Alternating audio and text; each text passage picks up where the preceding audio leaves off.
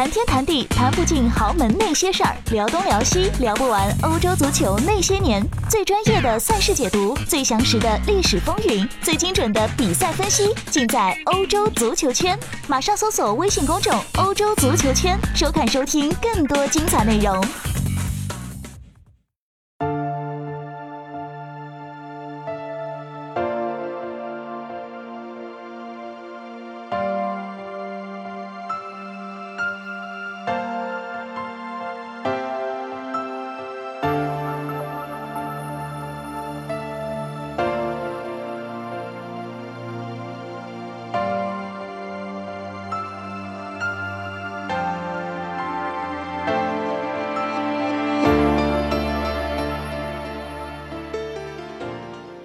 大家好，欢迎收听翻看西甲，我是吴一帆。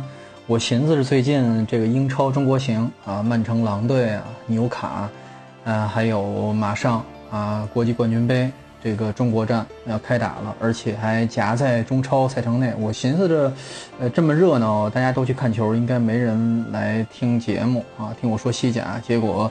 呃，最近还是有啊，有咱们的朋友在催更，说你们再不听，那就你们再不更，我们就怎么讲，我们就散伙了。嗯，那还是说两句吧，因为最近其实除了这个各队转会啊，包括这个呃夏训备战啊啊之外，没什么新闻啊。你说这算不算新闻呢？啊，也算是新闻啊，包括大家都比较关心。啊，就是皇马、马竞和巴萨的这个舰队状况啊，因为，呃，正像我之前所说的啊，这个对于球迷来说，呃，这叫什么呀？就是上树看人牵人啊，花钱买人也是一个挺爽的事情，呃，这是我不太能理解的啊，因为每一个球队花了多少钱，呃，买了一个什么样的人，对我来说没有什么特别的这个特别的刺激啊，特别尤其是外部的一些刺激。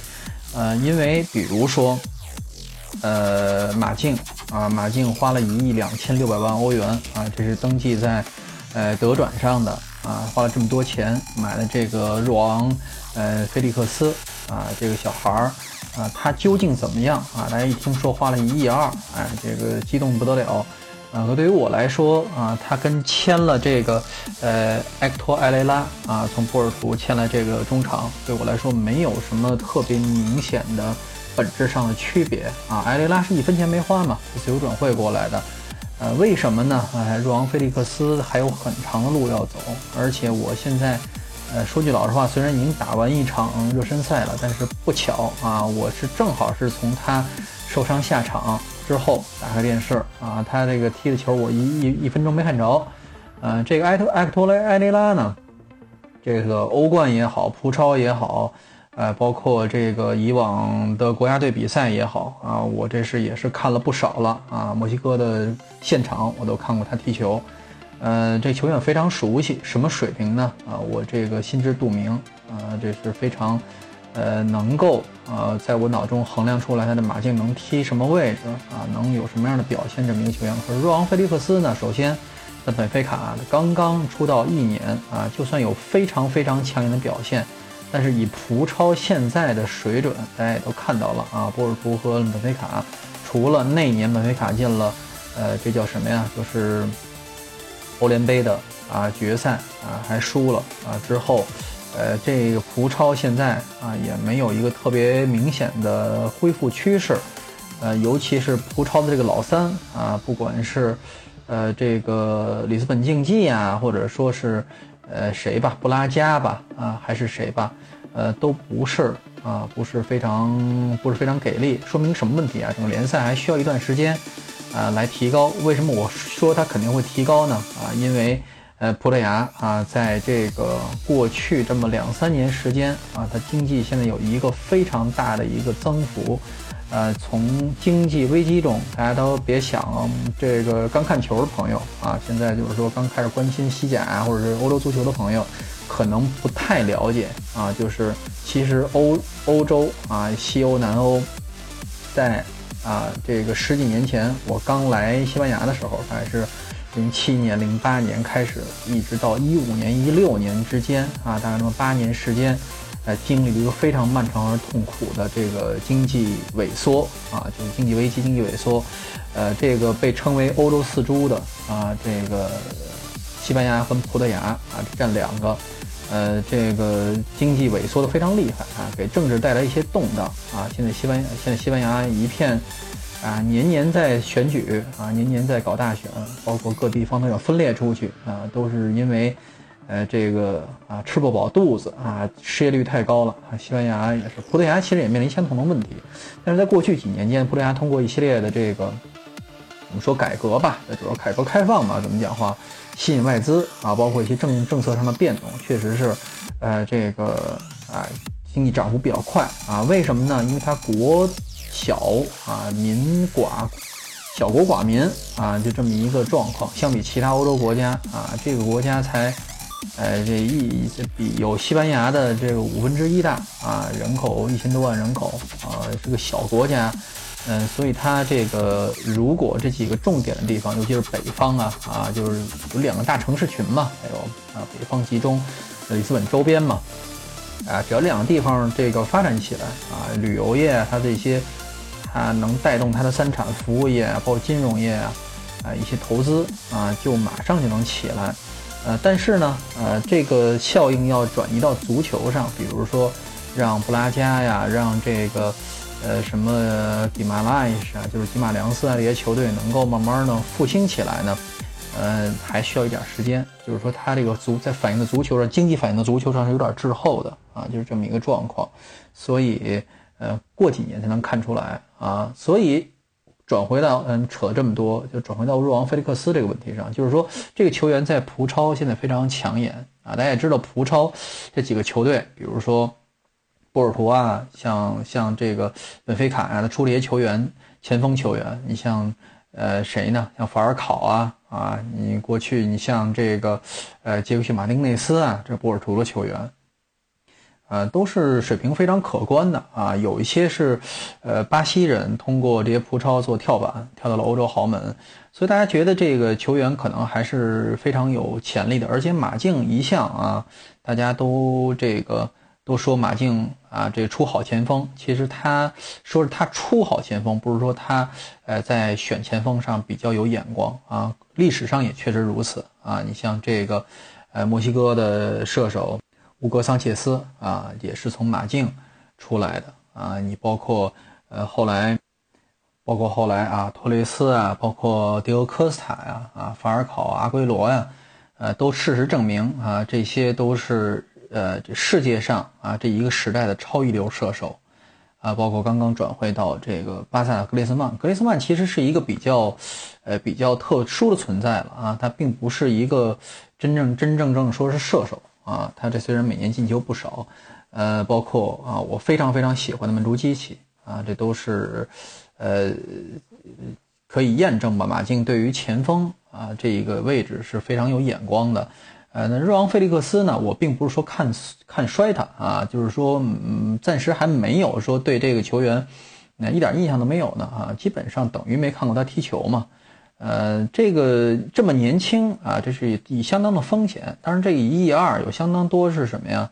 在他这个岁数上，就是他还有升值空间啊。因为大家也知道啊，我前几次都讲过了啊，全球都处于一个在各个位置都处于一个人才断档的状态啊。就是说，大家如果看中谁了，赶紧下钱，赶紧出钱买这个球员，只要能够啊，能够打出就什么呀？不用说打出超超天赋水平吧。不需要机遇啊，我机遇已经给你，花钱买你已经是机遇了，啊，只要别萎缩啊，这个状态别萎缩啊，就能卖出一定的价格。比如谁呢？啊，比如刚刚啊离队啊，这船要转到 AC 米兰去的这个安赫尔克雷亚，啊，这个买安赫尔克雷亚当时花了不到一千万欧元吧，从阿根廷，呃，而且也这是谁啊？西蒙尼钦点，而且来了以后。呃，前一个一年等于一年没踢嘛，因为他呃心脏做了手术，来了有体检发现有这个心心病，啊，先天性的心脏，呃，这个构造这个不完善啊，做了一个非常复杂手术，但是这小孩还挺顽强的，挺过来了吧？踢出在西甲踢出了，呃，不错的水平啊，不错到什么程度呢？就是，呃，我觉得就是把它放在。一般的其他球队。哦，他以他的这个呃个人能个人能力吧，我觉得就是个人个人的这个特点来说，塞维利亚，比如说这种球队能踢一个不错的位置。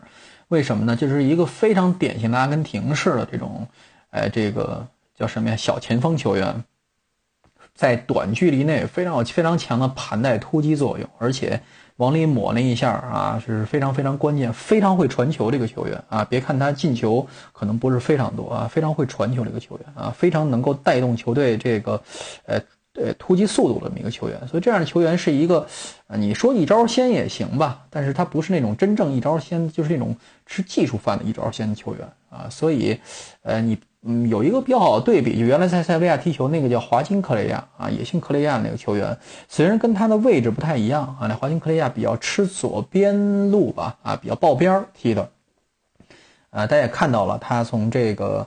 塞维利亚啊，转会到意甲以后，其实也是有还是不错的表现啊。但是这个人，呃，这个球员有很大的问题，就是脾气不好啊。场上踢球非常这个有一些小动作，而且一旦这个，呃，这个来来劲儿了啊，可能会吃红牌啊。这是制约他整个这个在大场面上制约他发挥的一个非常重要的一点啊。阿赫克雷亚有一个很大的问题，过几年使用就是说他呢。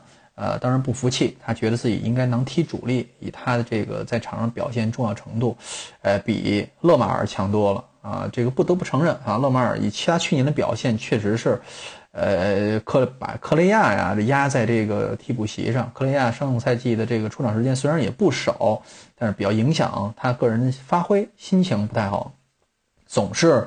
哎，这个不温不火的让勒马尔踢了六十多分钟，让克雷亚上来冲三十分钟这么一个状态。但是有这个问题，就是说，呃，不知道这个呃马竞的呃这些体体体能师啊啊，就是这个布洛菲啊，这个奥特加怎么看待克雷亚的这个体能？因为我没有去跟他们交流过，没法也没有这个渠道，就是说。他的现在的这个体能啊，能不能呃完完成，比如完全踢一个主力啊，每场九十分钟能坚持踢下来啊？不知道啊，因为过去这几年在马竞始终没有给他这么一个角色啊，有几场让他首发啊，都踢得不是非常好，到后半段很快就被换下去，所以克雷亚完成的九十分钟比赛是非常少的啊，这是一个非常好的对比，什么呢？就是嗯。马竞在这一方面，在挑选前锋啊，甭管从巴西也好啊，从阿根廷也好，弄这些前锋过来，其实蛮有眼光的啊。但问题是使用上啊有一些问题，尤其是，呃，这下赛季即将面临的这个整个这个格局的变动啊，都会给每个球员的发挥带来一定影响。就是说，怎么就是西蒙尼在从呃前年吧，就是整个这批球员马上就要。呃，就是进入一个必须得换的一个状态啊，比如加比离队啊，啊，比如戈丁现在这个状况也是这个江河日下呀，呃，这么一个状况，这个包括迪欧科斯塔啊不灵了，托雷斯离队啊，嗯，整个这么一个状况下，呃，他能够就是贯彻以前的打法是非常，呃，已经非常不容易了，所以上赛季寻求，呃，从一个。呃，群狼战术啊，短促突击啊，啊，改变成一个在中场追求控球、追追求，呃，打这种小范围的倒脚配合的这种，呃，这么一个转变啊，可能到下赛季还会有一个，呃，思路上的一个变化啊。为什么要突强调这一点？因为这个直接影响到他现在引援这些球员的一些效效率啊。这是我一个比较怎么讲啊？比较贴合咱们。呃，就是球迷啊，比如一些咱们外行人，在关心的事情了。为什么要这样说？因为说句实在话，买了什么人，能把它用到什么程度，其实并不是一个教练呃评价一个教练工作水平的这么一个非常重要的指标。为什么呢？因为买来什么人这个事情，当然马竞以马竞来说，呃，就是买谁那。基本西蒙尼说了算，但是说拨到别的教练身上，经常是教经理买来的人，只是什么呀，就很粗略的啊，就是说对位啊，补偿。比如说我买走了一个水平和这个风格特点差不多球员，我来一个跟他哎，大概是适格的这么一个球员啊，风格相似的球员。但是啊，这个球员实际在细微上，比如甚至在什么问题上啊，在就是说，呃，比赛的就是续航能力，比如说他在对这个比赛的解读能力，甚至说是在跑位的一些习惯都。完全改，完全会影响到球队的发挥啊！别看看起来差不多啊，都是这么高个儿，都是左脚踢同样位置，其实差得很远啊！每个人的这个，所以全看这个教练对这东西怎么安排。所以一旦说你的这个战术整理、整整理战术啊，架构进行调整的话，你可能每个球员都踢不上自己非常呃这个合合适的的这个位置啊，就会出麻烦。嗯，马竞的这个球队有一个非常鲜明的特点，就是去核心化。嗯，这点大家没没可能没有太在意过，就有些球队是强调，呃核心化体系的啊，像皇马啊比较强调，皇马、巴萨都是属于非常强调核心化体系的这么一个球队啊。所谓核心化体系，就是说大家都围着一个人来打啊。巴萨这么多年啊，都是围着谁来打呀？啊，围着梅西来打是吧？梅西之前围着谁来打呀？啊。哈布白啊，大家都知道，哈维、涅斯塔和这个布斯克茨。再往前围着谁打呀？啊，哈维跟这个啊，这个谁？小罗和哎德科啊，这么一个串联啊，中场听德科的啊，前面听小罗的啊。再往前啊，那就不说了啊，就这个意思。呃，皇马也是，皇马这么多年围着谁打呀？围着 C 罗打嘛，是吧？大家都知道，呃，这个。这个也是批评，也是不叫批评吧，是叙述一个事实。如果 C 罗球迷的话，大家别介意。但是这个事情是事实，就是说，呃，C 罗如果到一个队里，比如说到了这个尤文图斯也好，大家会发现其他他周围这些球员的这些数据就刷不上去了。为什么呢？因为每每一场比赛，大家脚下能够就是拿到的球是有限的。啊，以前是相当平均，相对平均，或者说是以某个人为主的，但是现在 C 罗来得以他为主啊，别人的这个势必抢了别人的这个脚下球，抢别人射门机会。但是你说这个值不值当，值不值得呢？呃，就完全看啊，完全看教练的安排以及这个所谓的输出效率吧。呃，皇马是比较啊，这个当然是以 C 罗为核啊，这个以呃这这最近这几年啊，以这个了。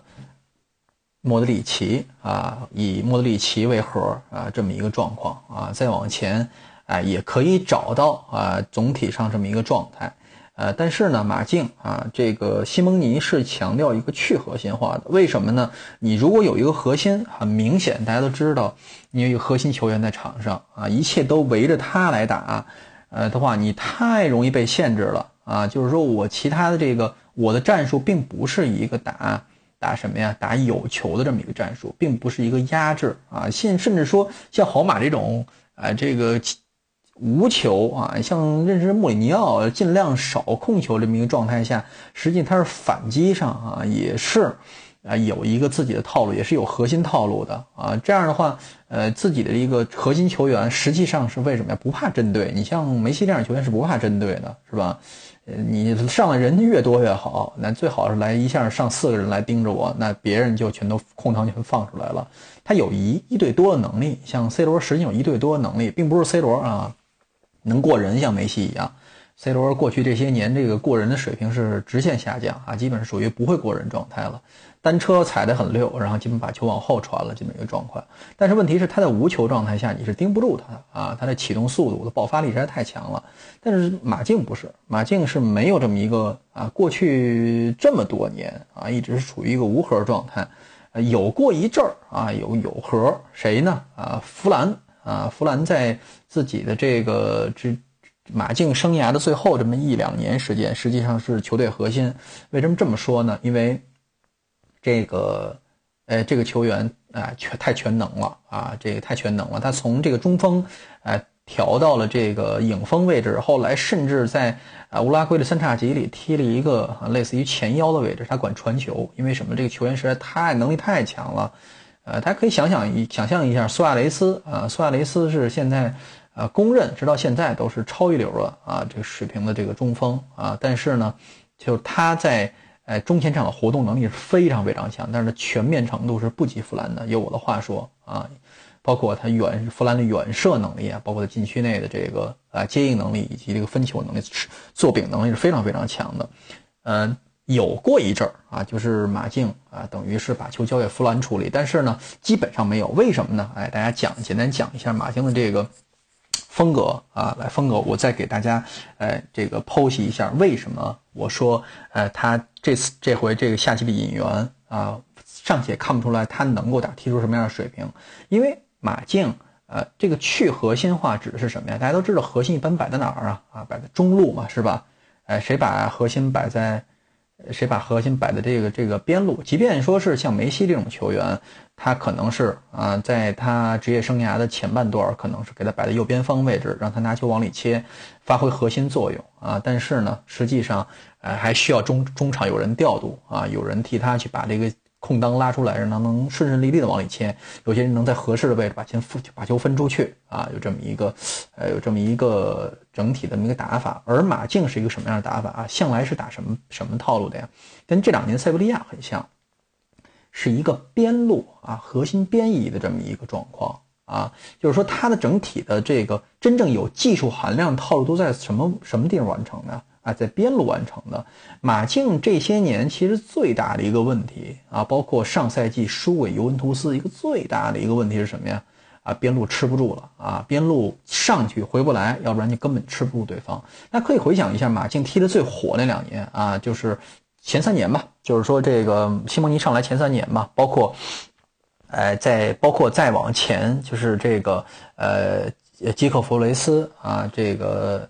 呃，带队拿欧联杯啊，那是马竞的一个啊，这个复兴的一个开头啊，等于是，啊，是什么样的一个状况啊？啊，吃边路嘛，是吧？基本上是靠自己的强力中锋在往前突击的过程中啊，这个他中场其实是基本上处于一个保护的状态，他的那个中场啊，就是老找那个就是呃有一定防守能力啊，这个绣花能力还可以啊，但是呢，基本上是。呃，有一定的中传或者长传能力啊，往边路能够输输送球。你比如说加比呀，啊这种球员啊，包括，但是肯定有这个打得有一个打铁的啊，肯定有一个能阻截能力、扫荡能力比较强的。他非常非常强调两个边路啊，两个边后卫，不管是翼位也好啊，还是边后卫也好的上下的这么一个，呃，这个折返跑的能力，而和他的攻击深度，他两边啊，就这赛这个刚刚啊，这个。这怎么样？告别马竞俱乐部这两位啊，右边的胡安·弗兰，左边的费利佩啊，一实际上是一半是一半是海水，一半是火焰啊，可以这么说。就是说，胡安·弗兰这个球员在奥萨苏纳的时候踢的什么位置？踢的边边锋位置啊，他是边锋改打边后卫的啊。这个球员有一个什么能力啊？就是说，一是跑不死啊，他跑不死。就是说，梁红叶当年啊，我的同事梁红叶当年就是说啊，在评价。好像微博写过吧，说胡安·弗兰这个球员打巴萨，当时是到第八十九分钟的时候，哎，这个你想他那边对是谁？阿尔瓦吗？阿尔瓦根本吃不住了，有点就胡安·弗兰就是到第八十九分钟的时候还能带球奔袭呢，从自己的这个半场，呃，带球狂奔了六十米，还能到底线过人，还能把球就非稳稳当当的传出去，就这样一个球员，他是一个，呃，就是包括马竞踢最好那两年，就主要是踢的是什么呀？吃他，呃，就是跟右边做墙，我忘了是谁啊，做墙那一下，然后把他阿德里安啊或者谁，把胡安·弗兰从这个边路底线往里大概送那么五米的距离，让他内切一下，然后送给短传中出去，让中中间去抢点啊，这么一个套路啊。但是这是胡安·弗兰这边，费利佩这边什么状况？费利佩基本上是马竞。呃，这个战术构架的一个核心球员了，就是说他马竞的进攻其实非常简单的套路啊，他这个说复杂很复杂，就是说马竞的进攻套路要想打得漂亮、打得复杂、打得更精准，得靠费利佩。为什么呢？这个球员实在太全面了，是吧？他到这个岁数了，在巴西都应该去踢一个主力啊，都还应该去踢一个主力的位置。为什么呢？就是说阿尔维斯在右路，如果是这个右路的核心。就是这么一个组织核心的话，那菲利佩就是左路组织核心。其实，在马竞就是这么一个状况，没有，比如说上赛季为什么马竞踢得这么被动，踢得这么费劲，就是每一场都被球迷自己，他马竞球迷都都已经非常习惯马竞踢的不好看，但是觉得能怎么能踢踢莱加内斯怎么能能能这个费费劲成这样？踢这个吉罗纳莱加内斯踢这种球队，埃瓦尔为什么能能踢的一点都不像一个我这整体实力整体预算能强过你好几好几倍的这么一个实力啊？因为什么呢？呃，就是因为费利佩上赛季伤病太多了，让萨乌尔。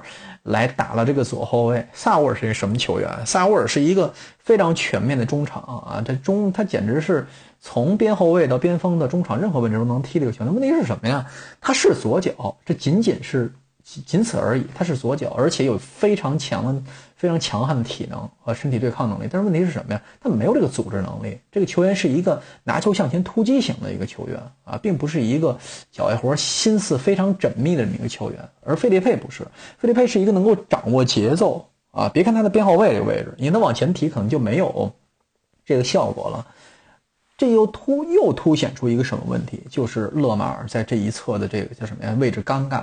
就是他可能，呃，我我甚至上赛季我可能跟某些人说过，干脆让勒马尔踢左后卫算了，是吧？干你反正他反正他干不了别的，是吧？他就在就拿拿球在这摆弄一下，稍微控一下节奏。他在那个位置控节奏没有用的啊。费利佩是一个能过人，能把球准确送往该送向该该该送的方向的这么一个球员。所以这个球员他刚刚告辞了啊，告别了这个马竞啊，这个。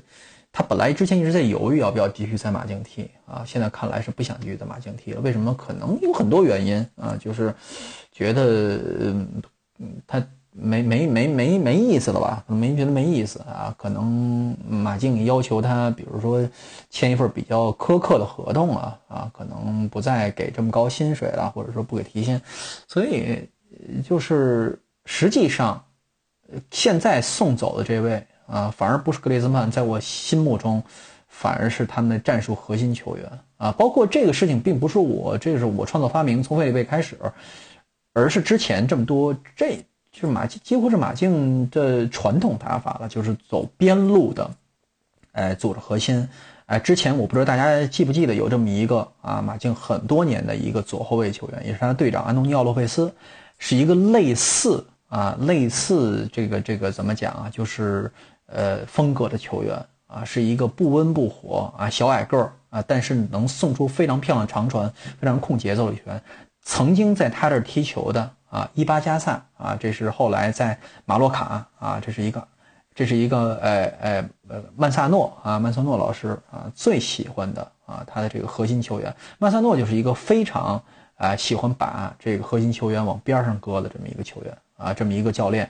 啊，所以伊巴加萨这样也是，所以归根结底归到咱们现在说的这个事情上，就是说，呃，马竞现在啊，从英超买了这个，呃，这个 Trippier 啊，特里皮尔吧，啊啊，包括这个呃买来的这个洛迪啊，这个洛迪是呃对位啊踢这个左后卫位置的。水平如何不知道？你问我这洛迪雷南洛迪雷南洛迪是一个什么样水平球员？完全不知道啊！为什么呢？因为啊，这个巴拉纳竞技的啊巴甲，你问王金博，他可能知道啊。我这是从来不看巴甲，所以让我问他是是什么水平，不知道啊。所以面临的最大的问题就是两边后卫的位置该怎么摆啊？是不是还会沿用之前的套路，还是哎重新再进行创造发明？所以下赛季很可能打一个。大家开局会打一个非常非常规矩的一个四四二啊，呃，就是两边后卫该干嘛干嘛啊，啊，卢卡斯一样啊，干点能干的活啊，该插上插上，该回防回防，啊，把重点放在哪儿？放在中场，所以可能会不会再延续像之前啊这么一个战术系统了，而打一个非常规规矩规矩的四四二，以中场为核心来组织。所以下赛季你像依然要打左边路的这个啊勒马尔。会不会以他为核心啊？就是他的这个七千万欧元没有白花，就是说让他能够发挥核心作用。为什么呢？呃，这个别小看啊，这个埃克托埃雷拉啊，就是说马克思略伦特这个球员，大家都知道啊，皇马皇皇马这叫什么呀？啊，这个皇孙吧，咱们这么讲，非常高调的加盟了这个哎球队啊。呃，这个但是呢，还真的不一定啊，有埃雷拉踢得好，因为现在马竞需要是一些有非常有经验，呃，这个非常能够，呃，他需要是拼劲儿啊，现在唤醒现在自己这个这个球队整体的这么一个狼性，但是需要一些能啊压得住阵脚的一些有经验的老球员啊，包括他吃进来这个费利佩啊，就是这他这个中后卫费利佩啊，包括啊埃克托雷拉都是这个啊这么一个状况，所以回到。啊，若昂·菲利菲利克斯这个话题，就是说他能够在这这套阵容中发挥什么样？你看，一点二亿，大家都对他非常关切，他有什么样的表现？大家不用指望下赛季他有非常核心化的这么一个。如果真的有，那马竞真的赚到了啊！踢得跟马姆巴佩似的，十九岁、十八岁、十九岁，那就出道了，那就是打榜第三了，是吧？第四了啊！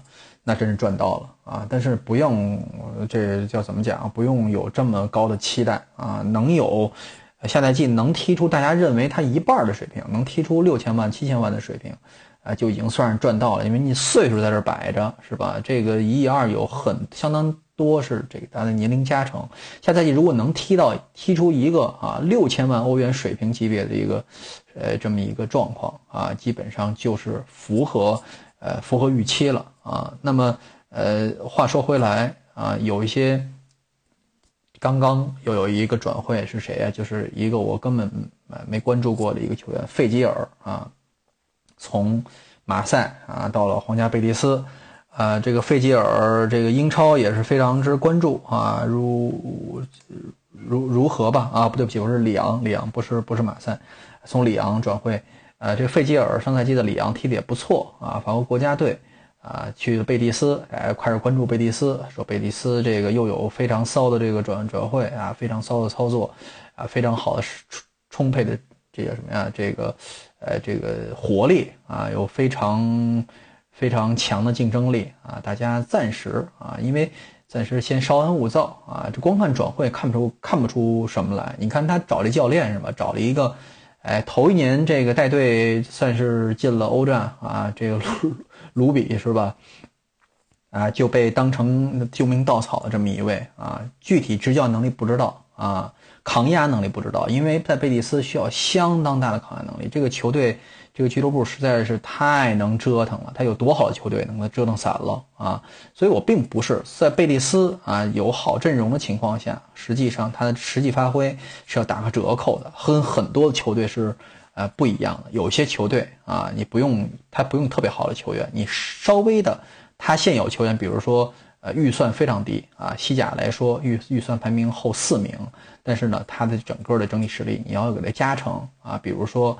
呃，埃瓦尔啊，这一两年的埃瓦尔啊，比莱亚内斯啊，啊，一个非常，呃，怎么讲啊，总是有非常，呃，超水平的发挥啊。为什么有这样的状况呢？跟传统传统打法有关系，跟他的这个球迷的对这个球队的要求少，啊，球队压力小啊，有相当的关系啊。贝利斯这个球队，呃，总是啊，这个。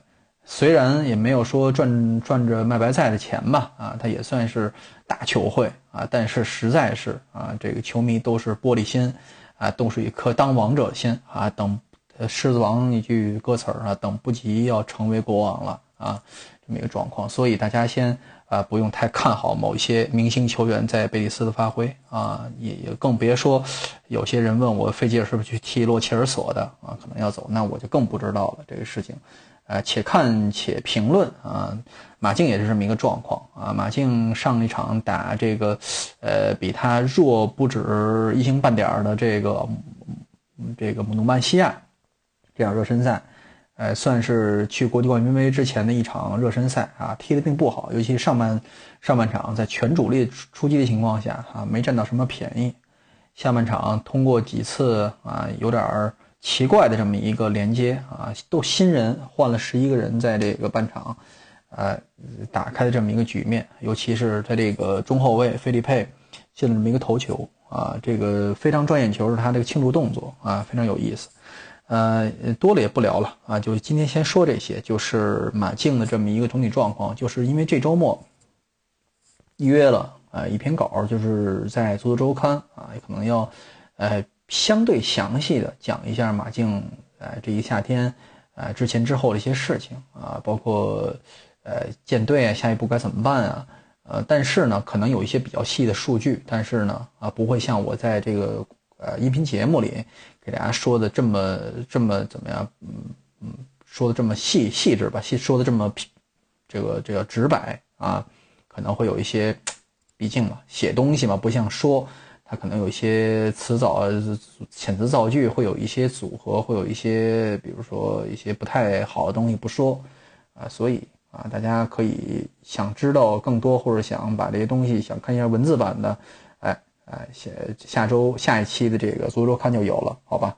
好，咱们下期再见啊！本期翻看西甲就在这里了啊，这个也请大家耐心啊，我是高兴了我就更啊，不高兴我就暂时这两天还是继续处于半放假状态，但是联赛开始之前啊，我肯定会啊，慢慢的把这个东西，呃，这个更新更新率要变恢复到以前的水准。好吧，好，谢谢大家。